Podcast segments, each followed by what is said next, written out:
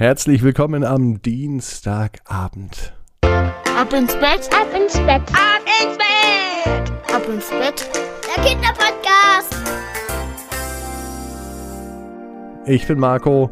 Hier ist euer Lieblingspodcast. Hier ist Ab ins Bett mit einer brandneuen Gute Nacht Geschichte für euch für diesen 10. November. Das ist schon die 75. Episode. Und etwas fehlt noch, etwas Wichtiges. Etwas ganz Wichtiges, damit wir heute Nacht gut schlafen.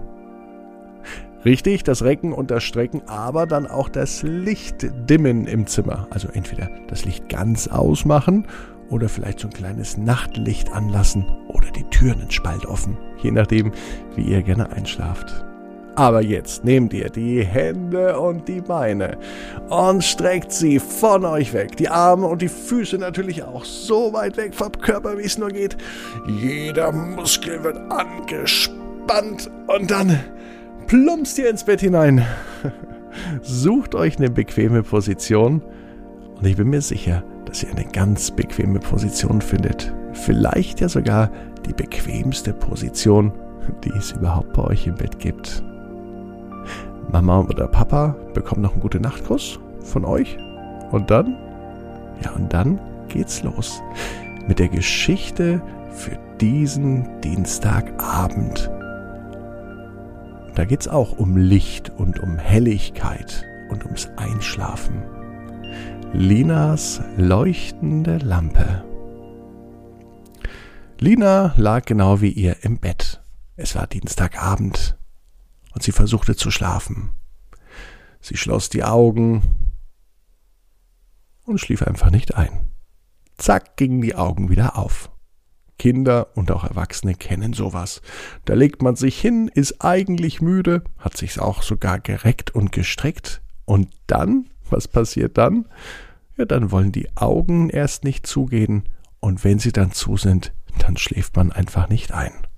Das war nicht so gut für Lina, das sollte geändert werden. Und was machte sie, wenn sie abends nicht einschlafen konnte? Genau, sie rief ganz laut.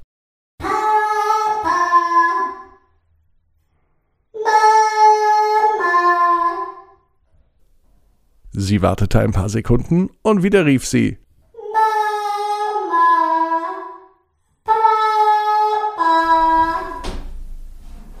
Jetzt endlich ging die Tür auf, Mama kam rein und fragte, was los ist, und Lina erzählte ihr alles.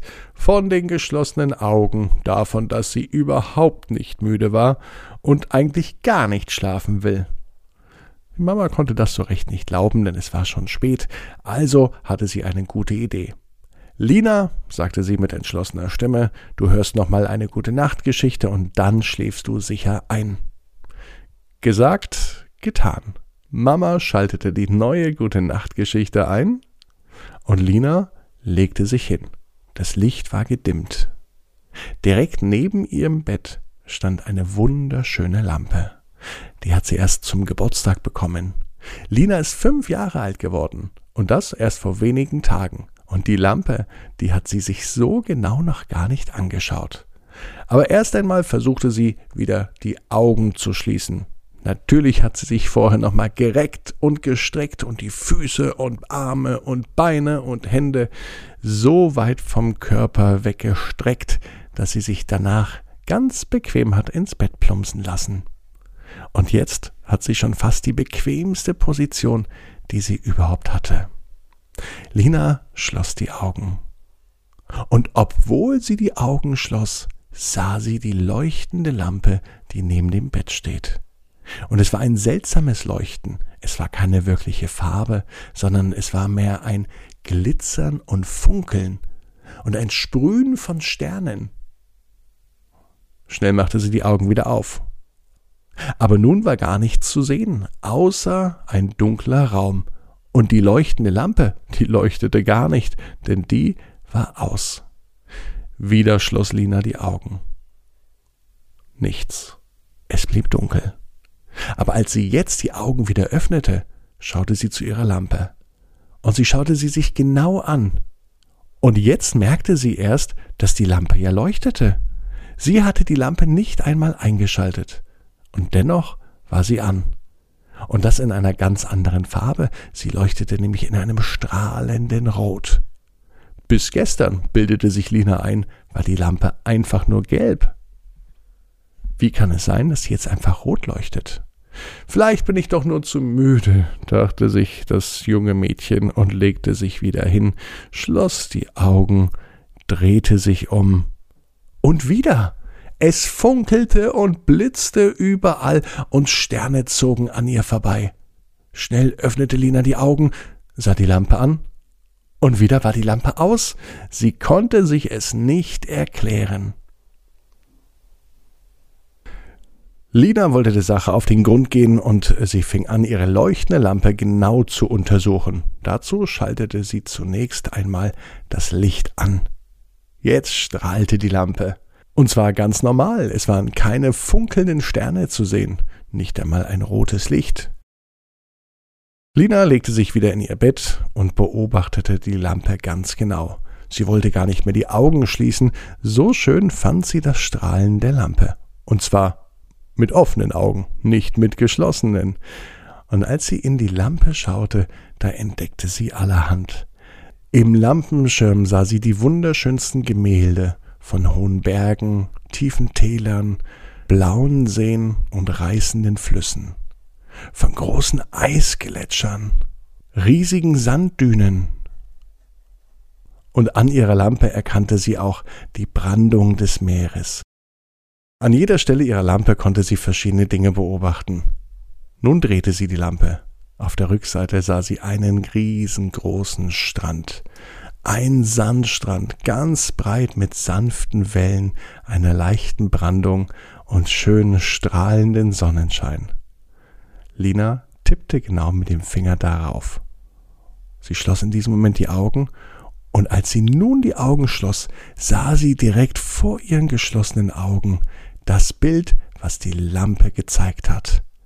Es fühlte sich an, als sei sie direkt am Strand.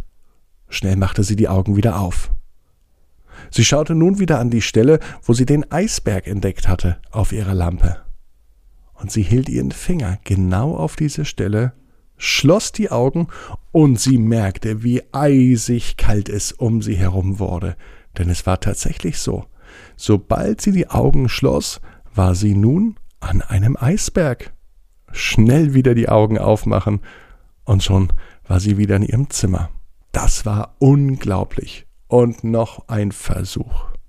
Nun suchte sie die Stelle an ihrer Lampe, wo sie vorhin die Wüste sah. Auch da hielt sie den Finger drauf.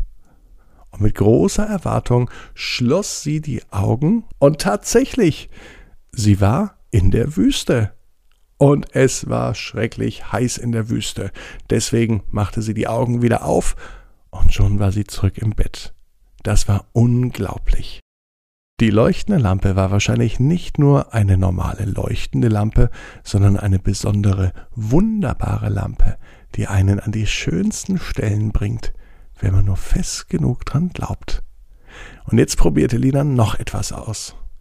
Was passiert denn, wenn ich die Lampe gar nicht anfasse und trotzdem meine Augen schließe? Funkelt's dann wieder so? Und genau das machte Lina.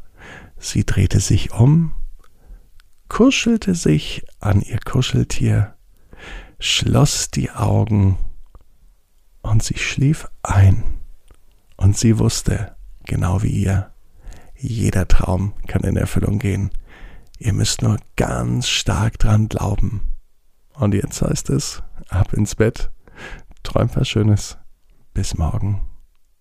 Morgen 18 Uhr, ab ins Bett.net, dann mit einer neuen Geschichte. Ich freue mich auf euch. Ab ins Bett, Ab ins Bett. ab ins Bett, ab ins Bett. Der Kinderpodcast.